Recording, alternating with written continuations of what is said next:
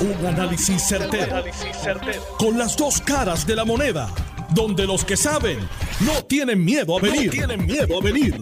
Esto es el podcast de Análisis 630 con Enrique Quique Cruz. 5 y 7 de la tarde de hoy, martes 12 de julio del 2022. Usted está escuchando Análisis 630. Yo soy Enrique Quique Cruz. Y estoy aquí de lunes a viernes de 5 a 7 en línea telefónica tengo a la fiscal Liliana Martínez Rosado de la División de Delitos Económicos. Buenas tardes, fiscal. Muchas gracias por estar disponible aquí en Análisis 630. Bienvenida. Gracias, Quique. Buenas tardes. Tengas tú, tenga la audiencia que te escucha todos los días. Fiscal, eh, platicábamos hoy sobre este delito en específico de este joven de 24 años, Gabriel López López, que timó a este señor de 79 años de Jayuya en un proyecto de placas solares, en donde el señor le entregó la mitad, un depósito por la mitad de 133 mil dólares. Y este muchacho depositó el día el mismo, eh, depositó el dinero el mismo día y se apropió del dinero. Eh, esto es algo que ustedes están investigando constantemente según nos menciona el, fiscal, eh, perdón, el investigador William Heredia, delitos contra personas mayores, timo, este, la tarjeta TH, deme su número, todo este tipo de cosas. Eso es así, que mira, eh, se está dando, ¿verdad?, el esquema en relación a esto de las placas solares, ¿verdad?, dado a la necesidad que, que tiene la ciudadanía, ¿verdad?, de buscar otras fuentes de energía. Pero también, además de ese fraude, también se está dando el fraude a través de llamadas telefónicas, ¿verdad?, esta persona que llama, oye, y, lo curioso del caso es que la gran mayoría de las veces se da con personas de edad, eh, ¿verdad?, avanzada. Eh, así que, que aquí la clave es exhortarle a la ciudadanía que, que, que estén alerta ante esas llamadas. Mire, el banco no va a llamarlo a usted para decirle que su cuenta está bloqueada y mucho menos le va a estar pidiendo información personal. Porque la modalidad es que los llaman, les dicen, mire, su tarjeta está bloqueada, su cuenta está bloqueada, su ATH, la aplicación de atención móvil está bloqueada, le pide números de cuenta, le piden hasta muchos casos el número de, de PIN. O sea, que, que es, es, es, una ganga, ¿verdad? Que al parecer está bien eh, conformada, bien especializada y llama con esa intención y a la hora de la verdad terminan defraudando a estas personas. O sea, en muchos casos hasta que estoy hablando de 40 mil dólares, 15 mil dólares de retiro de esta, de esta persona, ¿verdad? Y, o sea, que aparte de ese, de ese tipo de fraude que es el que estamos investigando, que, que aparte, ¿verdad? No aparte, este muchacho pues tiene otras querellas que también estamos investigando en la división. ¿Otras querellas con la misma persona? Con la misma compañía, exactamente. ¿La misma compañía? La misma compañía. Ok, y entonces, eh, esto, esta situación, por, por lo que entiendo, es algo que ha aumentado en los meses recientes. Sí, se está dando pues debido a la necesidad que hay, como te mencioné, ¿verdad? El comienzo, eh, la gente está buscando otras maneras, ¿verdad? De, de obtener otro, otro tipo de, de, fuente de energía y se vale de la necesidad de las personas. Pero volvemos, son personas que al parecer están haciendo como que van directamente a la persona que tiene esa necesidad, ¿ves? Son este tipo, yo diría que hasta el perfil de, sus víctimas. Pero importante estar alerta. Cuando usted vaya a contratar con este tipo de, de personas, ¿verdad? Para la ejecución de una obra, hay que indagar en el registro de contratista que ofrece la página del Departamento de Asuntos del Consumidor. Siempre pedir eh, credenciales, ¿verdad? Eso es diferencia porque volvemos, estas estas compañías tienen sus páginas, ¿verdad? Este, las compañías famosas, que no vamos a entrar en detalle de los nombres, pero sí tienen su, su promoción, tienen referencias, o sea que tenemos que ir ante compañías que ya tienen su su, su, su nombre ya en, en la comunidad, ¿verdad? Nos vamos a ir donde hay gente que... O sea que ese es el punto, no podemos caer en este tipo de, de y si la persona está en conversaciones, no siente confianza, puede llamar a la policía. ¿Dónde se debe de dirigir? Definitivamente. Aquí se comienza con una querella que se hace en el cuartel más cercano Ya luego eh, ese agente comienza esa investigación y entonces ya cuando ve la posibilidad, ¿verdad?, de que hay se cumplen con unos elementos, ¿verdad?, de, del delito, pues ahí entonces eh, se recurre al Ministerio Público, ¿verdad? Y entonces ahí, una vez el, el Ministerio, el fiscal que, que está atendiendo ese caso, entienda que ella tiene su caso preparado, porque esto toma tiempo también, ¿verdad? Esto es una investigación que toma tiempo. Esto no es algo que podemos despachar de un día para otro. Hay que, que requerir unos documentos a diferentes agencias, certificar mucha información y ya luego que tengamos eso, pues se procede a radicar. Fiscal, muchas gracias por la información. Cualquier cosa estamos aquí a sus órdenes. Muchas gracias. Siempre a tu orden. Igual. Bien, muchas gracias. Ustedes escucharon a la fiscal Liliana Martínez Rosado de la División de Delitos Económicos. Señores, señores, señores, por favor presten atención.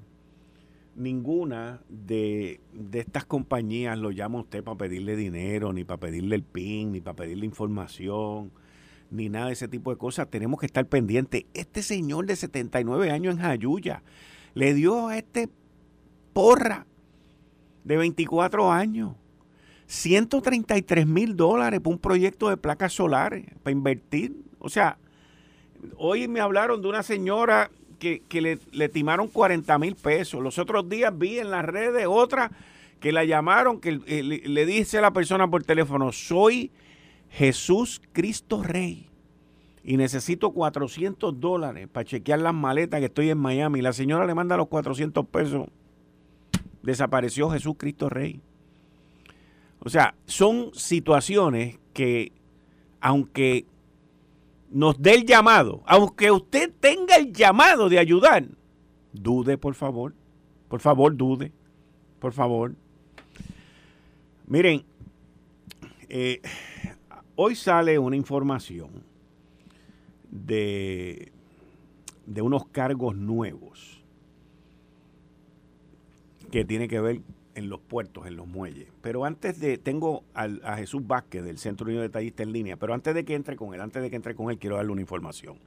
Quiero darle una información, porque antes de comenzar el programa recibí par de llamadas. Ustedes saben que yo estuve aquí y en No sé todo, estuvimos detrás de la historia de cuando hicieron el hackeo en AutoExpreso. Aquí fue donde yo dije ese lunes, después del sábado santo, esa Semana Santa, después el lunes, después del sábado santo, donde yo dije que lo más probable que eso era un hackeo, porque eso no me hacía sentido, pues el martes lo aceptaron. Pues me vuelve a llamar, me vuelve a escribir la gente antes de comenzar el programa. Estoy yendo al AutoExpreso y no me dejan recargar, me dicen que no hay sistema que no hay sistema, que no hay sistema, que no hay sistema. Pues vamos a ver, ¿quién es la primera persona que va a dar pública la información de qué está pasando con el sistema de autoexpreso de nuevo? Les voy a decir algo. Yo no estoy diciendo que lo hackearon, jamás. Yo no quiero decir eso ni lo voy a decir. Pero les voy a decir algo. Ayer el gobierno hizo un anuncio de que habían invertido 7.6 millones de dólares en cybersecurity para distintas agencias y que no volviese a ocurrir lo que ocurrió en el autoexpreso. Yo espero, yo espero que alguien hable y explique qué es lo que está pasando de nuevo con el autoexpreso. Porque la información que tengo de gente que están en las carreteras es que no pueden recargar porque le dicen que no hay sistema. Así que se los dejo a ustedes. En línea telefónica tengo a Jesús Vázquez, presidente del Centro Unido de Detallistas. Buenas tardes, Jesús. Bienvenido, como siempre, aquí en Análisis 630. Buenas tardes, aquí que la red de escucha. Muy bien, muchas gracias. Cuéntame sobre estos... Eh, necesito que me bajes un poco el radio en la parte de atrás porque estoy teniendo retroalimentación. ¿Qué es lo que está ocurriendo con estos eh, eh, nuevos cargos? Yo estoy un poco confuso con la información que leí porque por un lado dicen que entraron en vigor y por otro lado dicen que se pospusieron. ¿Cuál es la, cuál es la realidad de todo esto? Lo, que pasa es, no, los cargos ya entraron en vigor. Lo que se pospuso fueron otros cargos eh, que también iban a entrar.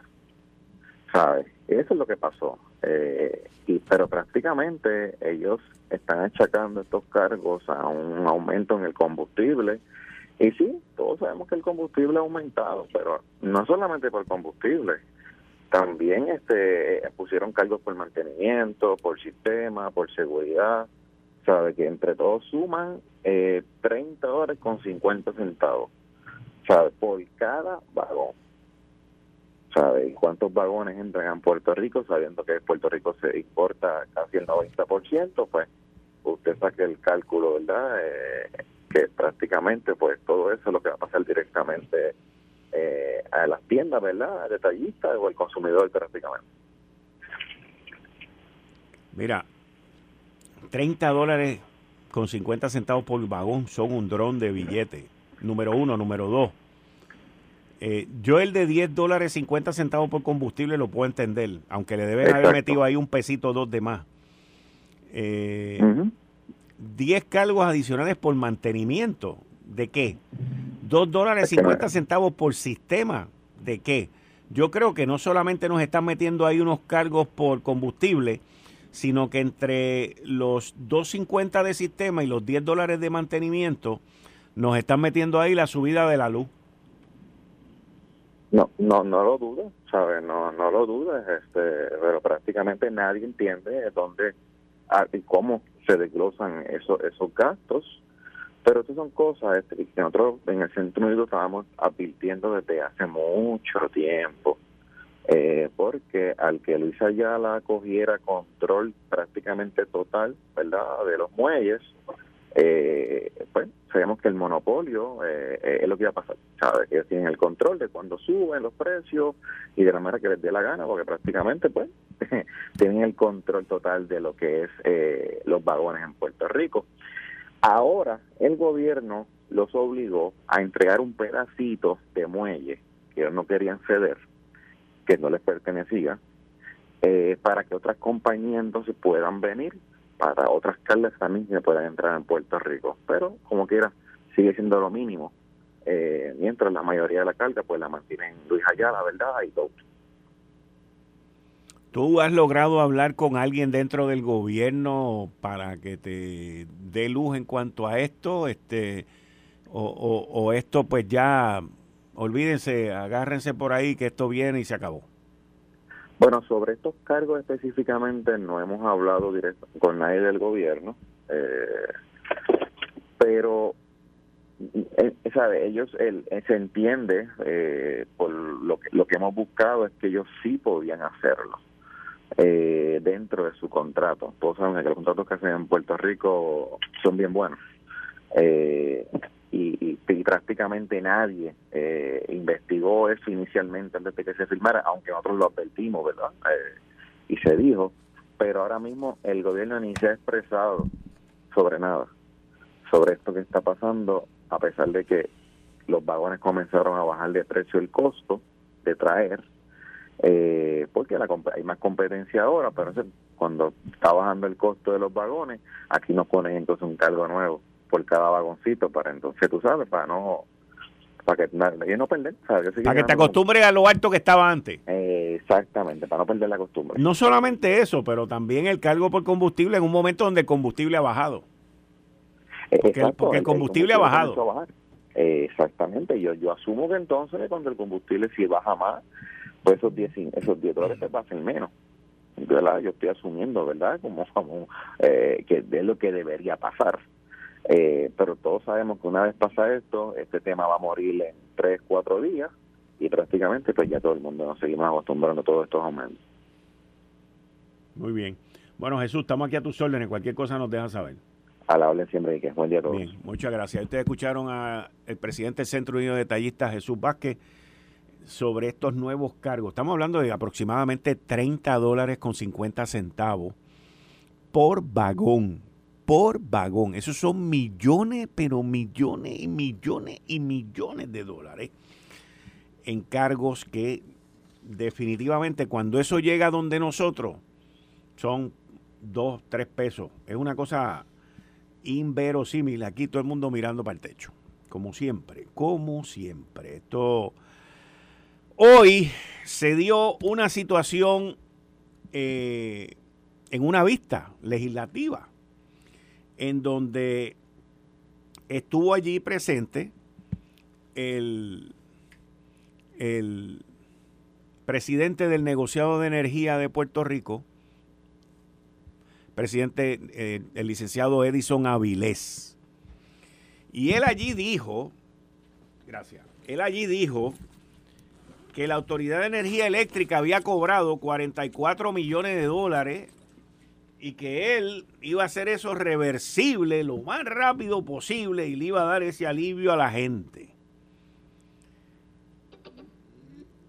Esto causó un revuelo brutal y un revuelo de esperanza también, porque la gente decía, bueno, por lo menos alguien está haciendo algo. ¿Será verdad lo que este señor dijo allí? Primero vamos a escuchar lo que él dijo y después vamos a escuchar lo que dijo Josué Colón. Vamos a escuchar primero al presidente del negociado de energía de Puerto Rico, el licenciado Edison Avilés. Con relación a los 44 millones, vamos a evaluarlo. Si en efecto estamos en lo correcto, que yo tengo la presunción que estamos en lo correcto. Eso es independiente de este proyecto. Nosotros vamos a aplicar esos 44, 44 millones, vamos a hacer una reconciliación acelerada y se la vamos a pasar al consumidor. O sea que independientemente de lo que suceda con este proyecto, el consumidor es altamente probable que tenga un incremento en los próximos dos meses de 1.4 centavos el kilovatio.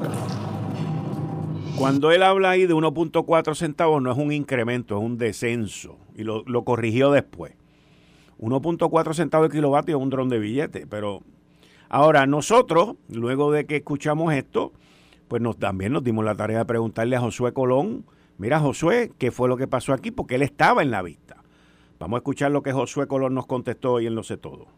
Hoy el presidente del negocio de energía, el licenciado Edison dijo, Edison Avilés dijo que ustedes habían cobrado 44 millones de dólares y que él se iba a asegurar de devolver eso. ¿Cobraron ustedes 44 millones de dólares? Eso es totalmente falso. Nosotros no hemos recibido ningún reembolso relacionado con esos 44 millones y no tenemos en caja de la Autoridad de Energía Eléctrica ninguna cifra relacionada a esa expresión. Él alegó hoy que esa información lo obtuvo de comunicaciones y de informes que ustedes le proveyeron al negociado de energía. Equivocado, nosotros eh, tenemos comunicaciones frecuentes con el negociado donde les indicamos y los ponemos al tanto de los procesos que nosotros estamos llevando a cabo internos relacionados con nuestras operaciones. Y en esos informes también se indica eh, las reclamaciones y, ese, eh, y otro tipo de procesos que tenemos en curso eh, con FEMA y otras agencias federales. Usted Pero el indicar que nosotros tenemos en caja un reembolso que recibimos de 44 millones de dólares relacionado con compra de combustible no es correcto. Nosotros tenemos reclamaciones ante nuestros seguros y ante FEMA que están en curso todavía relacionados con los terremotos y el reemplazo de generación que hubo, pero al presente no tenemos ese dinero eh, en caja ni tampoco en proceso de que se va a recibir en los próximos días ni en los próximos meses. ¿Usted estaba hoy allí en la vista donde esto se dijo? Correcto, y lo aclaramos ah, ante la comisión senatorial que está conduciendo las vistas públicas sobre este particular. Y ante la comisión usted declaró lo que nos está diciendo también aquí en Lo Sé Todo, de que la información no era correcta. Eso es así. Y entonces, ¿cuál es el próximo paso? ¿En dónde están los 44 millones de pesos y qué va a pasar con esto? Me quedan como 10 segundos, Josué. Pues nada, aquí que hay, una, hay unas reclamaciones que están en curso a los seguros de la autoridad que tienen que eh, dilucidarse una vez nosotros recibamos esa reclamación o ese reembolso de los seguros, la diferencia es la que se reclama FEMA y FEMA la trabajará y de proceder pues nos devolverá en una ecuación que es 90 a 10 cuando anteriormente era 75-25, pero eso no ha ocurrido todavía. Ahí ustedes escucharon las dos partes, las dos versiones. Le voy a decir cuál va a ser el próximo paso. El presidente del negociado de energía, Edison Avilés, debe de estar buscando las cartas debe estar buscando los documentos que él dice que él leyó de la Autoridad de Energía Eléctrica y lo más probable es que en algún momento los haga públicos señalando, aquí dice tal cosa, tal cosa y tal cosa. El problema de esto es que fue una interpretación de él. Así que vamos a ver si los documentos existen, vamos a ver si eso que él dijo, interpretó y presumió, porque él dice, yo presumo, presume, presume, don't assume so that you don't make an of yourself. No asumas para que no quedes y hagas el ridículo. Pero vamos a esperar a ver. Vamos a esperar a ver. Usted está escuchando Análisis 630. Yo soy Enrique Quique Cruz y estoy aquí de lunes a viernes de 5 a 7. Y hoy, martes a las 5 y 30, con el licenciado John Mott, que ya está aquí. Regreso en breve. Eh, estás escuchando el podcast de Noti1. Análisis 630 con Enrique Quique Cruz. 12 de julio del 2022. Tú estás escuchando Análisis 630. Yo soy Enrique Quique Cruz y estoy aquí de lunes a viernes de 5 a 7. Y como todos los martes me encuentro con el licenciado John Mott. Buenas tardes John, bienvenido como siempre aquí los martes. Buenas tardes. John, el primer tema que quiero tocar contigo es sobre una información que sale que 20 congresistas le escribieron al presidente de los Estados Unidos y a Kamala Harris para que hagan algo en que se eliminen los casos insulares. No vi. Estos casos tienen que ver con la American Samoa, con las islas. Bueno, el caso de que de donde quieren que se haga es un caso con American Samoa. Exacto. Pero es uno de los casos. Eh, bueno, es el, que el que está en consideración en para certiorar en el Supremo. El gobierno de Estados Unidos pidió hasta el 29 de julio. 29 de julio lo va a va a hacer su presentación. 29 de julio estamos hablando del gobierno de Biden. El gobierno de Biden. Que fue el mismo que en el caso de los SSI, de Baello, eh, dijo, vamos a, vamos a pelearlo porque nosotros queremos legislar y resolver eso de otra manera. Exactamente. Lo que pasa es que tú no puedes el, presidente no puede decir, ah, abandonamos la doctrina de los pasos insulares, pues es una doctrina creada por el tribunal. Ese es el primer problema. Segundo problema. Pero entonces la solución en ese caso es llevarlo, llevar algún tipo de caso judicial para que este tribunal se exprese en contra de los casos insulares. Claro, ese es el, Eso es lo que está ocurriendo ahora. Exacto. Y yo lo que quiero es que cuando lleguen allí, este, Biden diga, este, nosotros no... Sí, como dijo el Departamento de Justicia en Puerto Rico con el caso de, lo, de la ley de Tatito. Igual Ellos quieren que Biden haga eso allá con los casos insulares. Igual que hizo eh, Obama con el primer caso de matrimonio gay, donde él dijo, yo no lo voy a defender en el Supremo, lo defendió a nivel del primer circuito. El caso fue del primer circuito. El problema es complicado porque aún si Biden hiciera eso, que no lo va a hacer no lo va a hacer. Eh, no necesariamente el Tribunal Supremo tiene que adoptar eso. Eso es uno. Dos, el caso de Tuahua nada tiene que ver con los casos insulares. Esto es bien sencillo. Tú naces en un estado o un territorio que después se convierte en un estado, que es mi caso. Y el caso también de varios candidatos a presidente. Este, eso es una cosa. Pero el, los casos insulares nada tienen que ver con la ciudadanía. Lo que tienen que ver es con el tratamiento que se le puede dar. La constitución es, bastante, creo yo, clara de que tú tienes que nacer en los Estados Unidos. Claro, el argumento es, ah, no, espérate, que yo nací en un territorio americano. Pero eso nunca ha sido, no es por lo, por, lo que pasa es que hay un caso que se llama Tuahua, eh, Tuahua versus USA, que fue hasta también al circuito. Y en el circuito usaron los casos insulares. Eh, yo entiendo que los casos insulares no son suficientes para el caso de Tuahua. Pero obviamente todo es una cuestión política para que los puertorriqueños en Florida digan, no, esta gente son los buenos. Eso es todo. Ay, que le den chavos a, a y compañía. ¿Cómo que le den chavo a Grijalvo y compañía? ¿Te acuerdas cuando, cuando... Ah, cuando, bueno, él viene aquí a levantar dinero. Levantar dinero y a entender, Bishop venía también. Sí, sí, vamos a ser realistas, los dos lo hicieron. Bishop decía, no, no, que decirle esto, lo otro, y le daban chavo, los republicanos. Y viene Grijalva y le dan chavo por los, estadistas. Mira, todo es una cuestión de dinero. A ellos no les importa. Les importa poco. Porque si lo hubieran importado los puertorriqueños el, el SSI, él hubiera dicho, mm, eh, el más, no tenía que decir nada, lo único que tenía que hacer era retirar la petición de certiorari y nunca mm. lo hizo, a pesar de que el Tribunal Supremo lo eh, extendió el término, o sea, no, no concedió ni denegó el certiorari tres veces, dándole break a, a Biden a ver qué iba a hacer. Pero no lo hizo. ¿Por qué? Porque él, le convenía. Porque políticamente, ah, no, tú tienes que votar demócrata para que nosotros tenemos el SSI. Porque mira, el problema es que en el Senado, aunque tenemos la mayoría, pero es que Manchin, tú sabes, todo esto es una cuestión política. Y eso es lo que me, me, me, me da náuseas de todo esto. Bueno, voy, a hacer, voy, a traer ahora un tema que estaba pensando yo ahora con esto del negociado de energía, la Autoridad de Energía Eléctrica, Luma, la vista que se da hoy, donde el presidente del negociado dice que la autoridad recibió un reembolso de FEMA y no se lo pasó a los clientes y se los cobró. ¿Tú te has leído bien la ley que crea el negociado de energía? Te pregunto. Sí. Cuando la hicieron. Cuando la hicieron, sí, sí, sí. Ok. Es que quería tener eso en contexto. Si el negociado de energía, y ahora te voy a hacer una pregunta legal. Si el negociado de energía es, un, es el ente regulatorio. Regulador, exacto. Regulador en Puerto Rico con todo lo que tiene que ver con energía.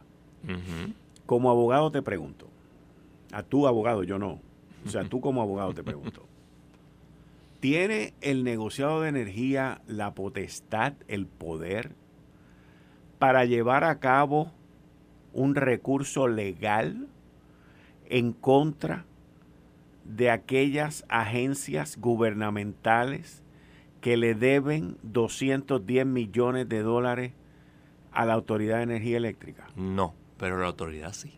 Pero la, bueno, pero la autoridad no lo va a hacer.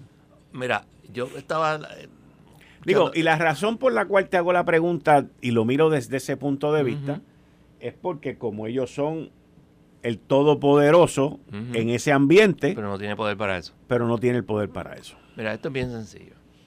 ¿Tú sabes quién lo puede hacer también? ¿Quién? Luma. Tampoco lo va a hacer. No. Porque tú sabes cuál es el poder que tiene Luma y, está dentro del contrato, tiene el poder de cortarle la luz al gobierno. Pero tú tienes toda la razón, no lo va a hacer. Porque todo es un contubernio. Entonces, ah, yo puedo entender que parte de la deuda que tiene el gobierno con la autoridad es en los últimos meses por los aumentos. Los aumentos no han estado en el presupuesto. Pero tampoco. Pero es que el gobierno tuvo un sobrante ahora cuando el presupuesto terminó. Ok, okay. no, no, pero espera, espera, espera, espera, espera, espera. Número uno, cuando tú tienes un sobrante, eso no quiere decir que tú lo puedes usar para que te dé la gana. No, pero puedes ir a la Junta de Supervisión Fiscal y decirle, mira, a mí me sobraron 1.200 millones, yo tengo una deuda con esta gente porque no lo tenía presupuestado. Tienes toda la razón. y la junta, Y la, pero la Junta, como es un ente responsable... ¿Ah? Y te va a decir, chévere, no hay problema. Pues, ¿de dónde lo vas a sacar? Pues de lo que sobró. Y eso, eso se hace todos los días. Pues, pero no lo han hecho. No lo van a hacer. Y la Junta tampoco tiene la iniciativa de hacerlo, ¿verdad? Tú y yo hemos hablado sobre esto anteriormente. Y yo te dije anteriormente, lo voy a repetir ahora. Cuando la Junta cogió el tutazo de Samot, no, no pudieron ponerlo como director. ¿Tú no has notado que la Junta básicamente se ha lavado las manos de la administración de la autoridad? Sí. Luma. Y, de paso nos llevó a nosotros arrollados. No, no, no estoy hablando, no estoy dudando de tu palabra. Luma no ha sido supervisada adecuadamente por el gobierno. Y mucho menos por la Junta. La Junta no tiene nada que ver con eso, la verdad. Sí. No. Porque, porque la porque Autoridad de Energía Eléctrica tenía que presentar un plan fiscal. No presentar el plan fiscal, pero no está una cosa con la otra. Lo que pasa es que la Junta tiene la potestad vamos, usando los plan fiscal y otras cosas, de exigirle a la autoridad o al gobierno que sí le, le, eh, supervise adecuadamente a, Luma, pero no lo está haciendo. Como te digo, a la autoridad, la administración de la autoridad, la Junta le ha importado tres pepinos desde, aquel cantazo que cogieron en el noviembre del 2017. Y eso es una realidad. pues. Ahora, volviendo al principio, volviendo a la raíz del problema, yo entiendo que si la Junta de Supervisión Fiscal quisiera, tuviese la iniciativa, podía evitar de que le sacaran esos 225 millones de dólares al fondo y podría decirle al gobierno, pues mira, sácate el dinero de aquí, de allá, de donde tienes, de todo este dinero y paga lo que debes. Porque si la Junta critica a la legislatura por seguir haciendo las cosas como las hacían antes de la quiebra, si la Junta critica al gobierno por seguir haciendo las cosas como las hacía antes, pues la Junta no debería de permitir que el gobierno siga haciendo las cosas como era antes frente a sus ojos y sus propias narices. Aunque nadie le pregunte, ellos también han tenido iniciativa en otros casos para anular y cancelar otras disposiciones. Y yo entiendo que en este caso en específico se debería hacer lo correcto. Págale. Tú tienes toda la razón, pero no sé si has notado también que en los últimos meses, y yo lo he dicho varias veces, la Junta lo que se nota es un desgaste que están locos por irse. Sí, sí, y máxime cuando están desde abril sin una directora ejecutiva. Correcto. Y todo eso, y hay otra cosa que hay que añadir, desde el principio, todos sabemos, es más, el informe de Cobre en Kim, etcétera, ha indicado que la mala gobernanza ha sido parte del problema para la, la insolvencia, las alegadas insolvencias de Puerto Rico. ¿Qué ha hecho la Junta en realidad para la gobernanza de Puerto Rico? Muy poco. La gobernanza. Mm, la influencia que tenga a través del plan fiscal. Pero podría ser mucho más. Porque la, la 201B1 establece todos los parámetros que se pueden poner en el plan fiscal y una de ellas es la gobernanza, cambios en la gobernanza de, de del gobierno. Explícate lo que es la gobernanza para que nuestros radioescuchas lo entiendan. ¿Cómo tú gobiernas? Por en términos de procesos. De procesos y de todo. Y así lo establece el, promesa. O sea, tú puedes decirle, fíjate, hay un procedimiento donde tú le dices al, gobierno de Puerto Rico, mira, yo te sugiero que, yo te sugiero que hagas todo esto. Si el gobierno no lo implementa, la Junta lo puede poner en el plan fiscal. Hay una decisión de la juez hoy diciendo que eso se puede hacer, estableciendo todo el proceso. ¿Lo ha hecho solo la gobernanza? No. Nosotros tenemos un gobierno, aún con la falta, aún con que hay algunas áreas donde hay falta de empleo, o sea, falta de, personas empleadas. Nosotros tenemos un gobierno gigantesco. Las 140 agencias que iban a, bajar, era sé yo, a, 40. No pasó. No pasó. Ni va a pasar. Ahora menos. Mm, tú y yo lo sabemos. Pero ¿lo puede hacer la Junta? Claro que lo puede hacer. Ahora mismo, la Universidad de Puerto Rico, que es un desastre total con 11 este, recintos, recinto, uno de ellos con una eh, matrícula. matrícula de nueva de menos de 100 estudiantes. ¿Tú crees que eso tiene sentido? Impresionante, No, pero como dijo este un analista hoy, que el problema es que la universidad se rige y es para los que los profesores y administradores de la universidad no es para el pueblo de Puerto Rico, no es para los estudiantes, es para esas personas. Entonces eso quiere decir que tiene que tener una burocracia gigantesca.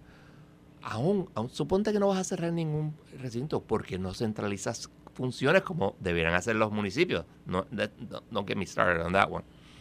¿Por qué? Porque eso conlleva el que alguien deje de tener trabajo. Y eso no puede ser. Porque es el gobierno el que tiene que mantenerme a mí. Y esa ha sido la universidad por años de años hasta que llegó la Junta. Empezó a cortarle chavo. Empezó a cortarle chavo. Empezó a cortarle chavo. Y la realidad es que hay que cerrar este, ¿cómo se llama esto? Recinto. Pero la Junta no lo puede hacer a menos que lo lleve a un título 3. Y no los va a llevar. ¿Pero los podría llevar al, título 3 de quiebra? Sí, la Junta es la que tiene la facultad para hacerlo. El gobierno de Puerto Rico, eh, o sea, la única limitación que había, que hay, perdóname, en el eh, capítulo 9, que es lo más equivalente a promesa que hay, es la sección 109C de quiebra que se llama el, Insolvency Test. Se tiene que ir a las definiciones, pero fíjate, trust me on that. El Insolvency Test quiere decir que tú tienes que probar que tú no puedes pagar tus deudas según llegan. Eso se eliminó, no se puso en promesa. Y por eso es que cuando eh, yo tengo emails que dicen que en julio de julio 31 de 2017 AFAF le dijo a la Junta, eh, eh encontramos 6 billones de dólares en 800 cuentas que teníamos. Eso no lo dijeron público hasta diciembre. Pero lo sabían. Eso tenía que existir cuando se fue a la quiebra a Puerto Rico. Digo, el gobierno, lo no a la quiebra. en un 109C jamás hubiera pasado el insolvency test. Pero como eso no lo pusieron en, promesa, ¡hey! Todo el mundo contento. Fíjate, se cortó un montón de, de, los bonos del gobierno de Puerto Rico. Chévere, no problem. Estamos dando aumentos a diestra y siniestra al gobierno, a los empleados del gobierno. Así es que se supone que se hagan las cosas. Estaba tan insolvente que tuvieron que decirle a los bonistas, no puedes cobrar chavo. Ah, lo que pasa es que los bonistas nuevos compraron a 30 y, están cobrando a 60. Los, viejos, los bonistas originales, vendieron porque no, te necesitaban los chavos. Y esa es la realidad de lo que de lo que ha pasado en Puerto Rico, que nadie quiere decir. Porque claro, la Junta vino aquí a cobrarle a, a, a los ricos. No, la Junta vino para muchas cosas, pero lo menos que hizo fue ponerle trabajo al gobierno, eh, la única austeridad que ha hecho fue la Universidad de Puerto Rico porque al gobierno central no le dio ninguna austeridad. Nosotros tenemos un, un presupuesto de del gobierno de 12 mil millones de dólares. En quiebra, en quiebra. En quiebra. Por favor, no me vengan con esos cuentos de correcamino. Este, toda la quiebra de Puerto Rico es una falacia, un embuste, porque el, gobierno, el gobierno federal, incluyendo a el Congreso, que estaba dominado por los republicanos, le hicieron un favor a Puerto Rico. Ah, vamos a perdonarte las cosas y vamos a robar a los, a los bonistas chéveres. El, problema es que muchos bonistas eran de Puerto Rico. todos los de Cofina Junior eran de Puerto Rico. Que cogieron un cuarenta y pico de por ciento de descuento. Los senior, que casi todos eran de fuera, esos cogieron 3%. Eso está bueno, ¿verdad? Sí, más bueno está si lo compraste a 40 o 50 chavos el dólar. Que los jugos. Sí, y a 25 también. Esos no fueron tantos, afortunadamente. Cofina tuvo... ah, perdón, no estoy hablando de Cofina, estoy hablando en general. En general sí, hubo, hubo algunos bonos que se vendieron a 25. En otro tema, hoy el juez superior Alfonso S. Martínez Piovanetti declaró inconstitucional el artículo 86 de la ley 52 del 2022. Ese famoso artículo el, artículo Tatito Hernández. El artículo Tatito Hernández, para ser claros, se, eh, cuestionaba su constitucionalidad no por el menoscabo de obligaciones contractuales, sino porque pusieron más de un asunto en un asunto totalmente diferente dentro de una ley. Y eso no se puede hacer. Tienen que ser todos asuntos similares. Eh, y, el gobierno de Puerto Rico, con mucha razón, dijo, mira, o sea, juez, yo entiendo que el demandante tiene razón. Eso no asegura que el juez esté de acuerdo contigo, pero, pero te da un buen empujón. Sí, porque no hay nadie ante el juez este, defendiendo o litigando en contra de la otra parte. Exacto. En este tipo de cuestiones constitucionales el juez siempre tiene que hacer un, un examen, pero eso siempre ayuda. No hay duda. Que el examen lo haya hecho el Departamento de Justicia, que es quien se supone que defienda la ley. Exactamente. Y pues yo entiendo que eh, Ramón Rosario, que fue el que llevó el caso, llevó un caso bien llevado. Lo radicó antes que el colegio de abogados, pero what the heck. El ilustre no, no hace nada usualmente y pues pasó. Y ya no es eh, esa parte de la tasación de las tasaciones, etcétera, etcétera. No va. Así que Tatito se fue Fred Espárrago con eso. Que no sabemos ni por qué lo puso allí, pero pichón. Bueno, él, él, él entiende que... Y ha estado tratando de explicar el porqué de, de esa medida. Pero no carece de sentido de lo que dice. eso. Hay que tasar y hay que medir. No, pero es que tú tienes, usualmente tú tienes una tasación cuando, cuando tú tienes una venta. O sea, son muy pocas las veces que tú no tienes una tasación. Correcto. Porque lo primero que te preguntan es, ¿en cuánto tazo? Pero fíjate, a mí hoy me dieron un ejemplo que, lo voy a comunicar más o menos como mm. yo lo entendí.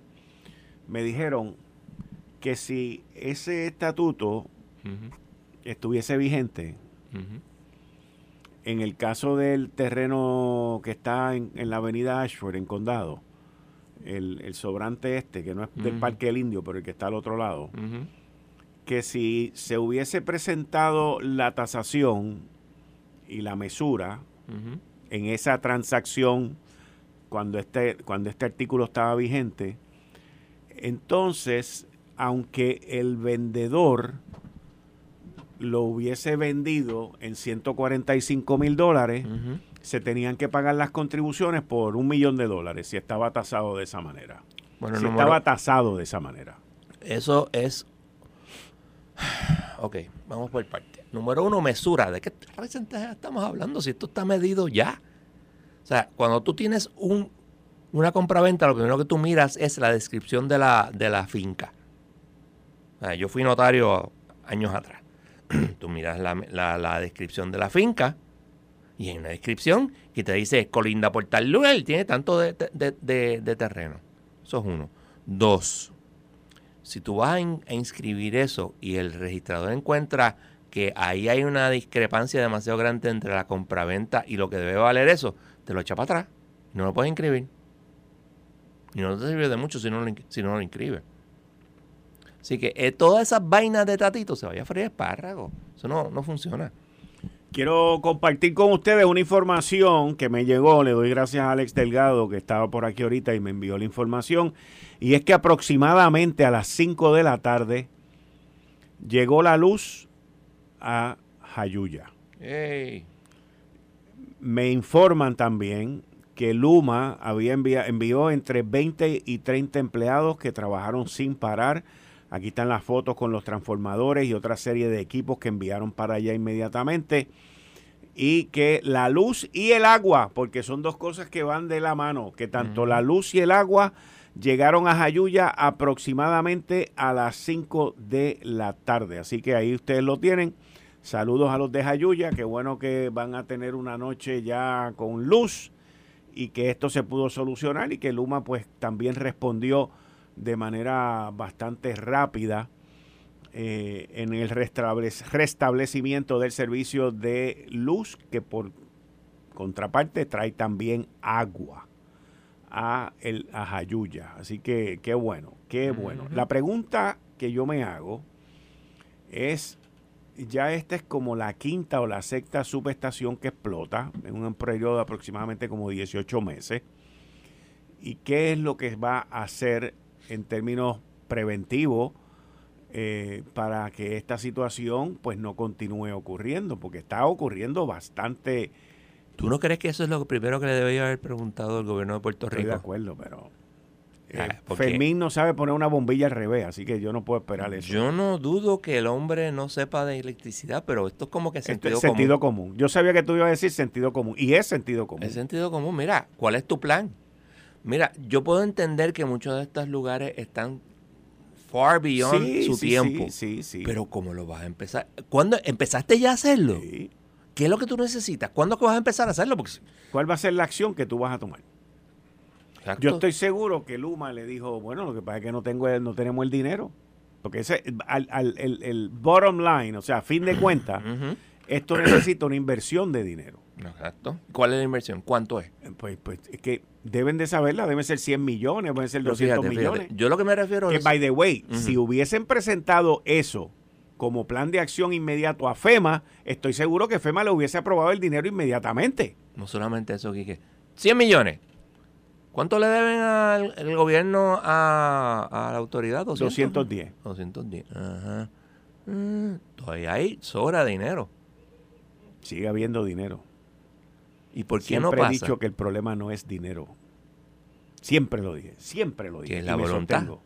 Sí, la voluntad y el conocimiento. Porque aquí hay una falta, aquí hay una ineptitud y una falta de conocimiento brutal. tú perdóname. Yo estudié ciencias inútiles. Tengo una maestría en relaciones internacionales y un grado en derecho. Yo no sé nada de electricidad. Pero lo que estamos hablando es como que, hello, sentido común. Lo que pasa es que esta gente están en lo que yo llamo el blender effect, en el osterizer. ¿Qué es eso? Bueno, tú, sabes lo que es un osterizer. Obviamente. Y tú, pues, tienes un osterizer y el osterizer tiene una tapa. O sea, está el, recipiente y hay una tapa. Y entonces tú tienes un mango bien bonito, tienes una pera, este, ¿A ti no te gustan las frutas? El mango, yo lo odio. Ah, pues yo no. Tienes un guineo, eh, tienes unas strawberry, tienes unas blueberry, todo eso bien lindo. ¿Qué pasa? Pues tú vienes y agarras, esas son las cosas buenas que nosotros tenemos, ¿verdad? Entonces tú agarras todo eso y lo metes en el Osterizer, que son los, las personas que, están en, estas decisiones del gobierno y todo eso, Fermín y toda esa gente. Entonces tú agarras todas esas cosas, las metiste, todos ellos lo meten en un Osterizer, le ponen una tapa, lo prende y ellos están dando vueltas. Y se sienten bien felices y bien en su ambiente, dando vueltas, no se marean, no les pasa nada y ellos siguen dando vueltas y no les importa lo que está ocurriendo fuera del Osterizer porque ellos están metidos allá adentro en lo que yo he denominado el blender effect, el efecto del osterizer. ¿Tú sabes qué hacían los romanos cuando llegaba un general triunfante de alguna de sus batallas? Le ponían un esclavo en el carruaje que lo llevaba, que le decía cada cierto tiempo, algún día vas a morir. Algún día vas a morir. O sea, le estaba recordando que era mortal. No solamente eso, sino tú necesitas, tú necesitas, bueno, tú, has sido manager. Tú, tú necesitas unos cuantos yes men. Porque vamos a ser realistas, se necesita. Siempre hay que tenerlo. Pero necesitas siempre el que te diga, nah, eso no se puede hacer. Estoy de acuerdo 200%. ¿Por qué? Porque hay veces que no se puede hacer. Y ese es el que te dice, pero espérate, se puede hacer, pero tienes que cambiar esto aquí, aquí, allá. O te estimula a pensar. A pensar cómo, decirle, lo vas a hacer? cómo va a callar el idiota este para que no me jorobe más, por no decir las palabras. No me vengas a decir a mí que yo no puedo hacer algo si no me dices cómo hacerlo. Eso es básicamente lo que estamos Y el bueno de los que te dicen no se hacer de esa manera, dice no se puede hacer de esa manera, lo puede hacer de esta. Exacto. Esto es indispensable. Y yo he visto que en el gobierno, desde que mi primera incursión en el gobierno fue en 1983, eh, eso es lo menos que hay. Siempre tienes los yes men, que vuelvo y repito, son necesarios. Pero necesitas también que te digan, no, no se puede. Keeps you honest. Y activo. En mi caso, mi esposa mi esposa me adora. Pero cuando me dice, no, eso lo está haciendo mal, no es así, es asado. Y estoy hablando en términos profesionales, no estoy hablando de las cosas normales que uno hace marido y mujer, no. Ella te separa las patas de atrás, como dicen por ahí, y no hay manera de moverla. Y, usualmente, yo te diría que el 95% de las veces tiene razón. Y afortunadamente le he hecho caso siempre.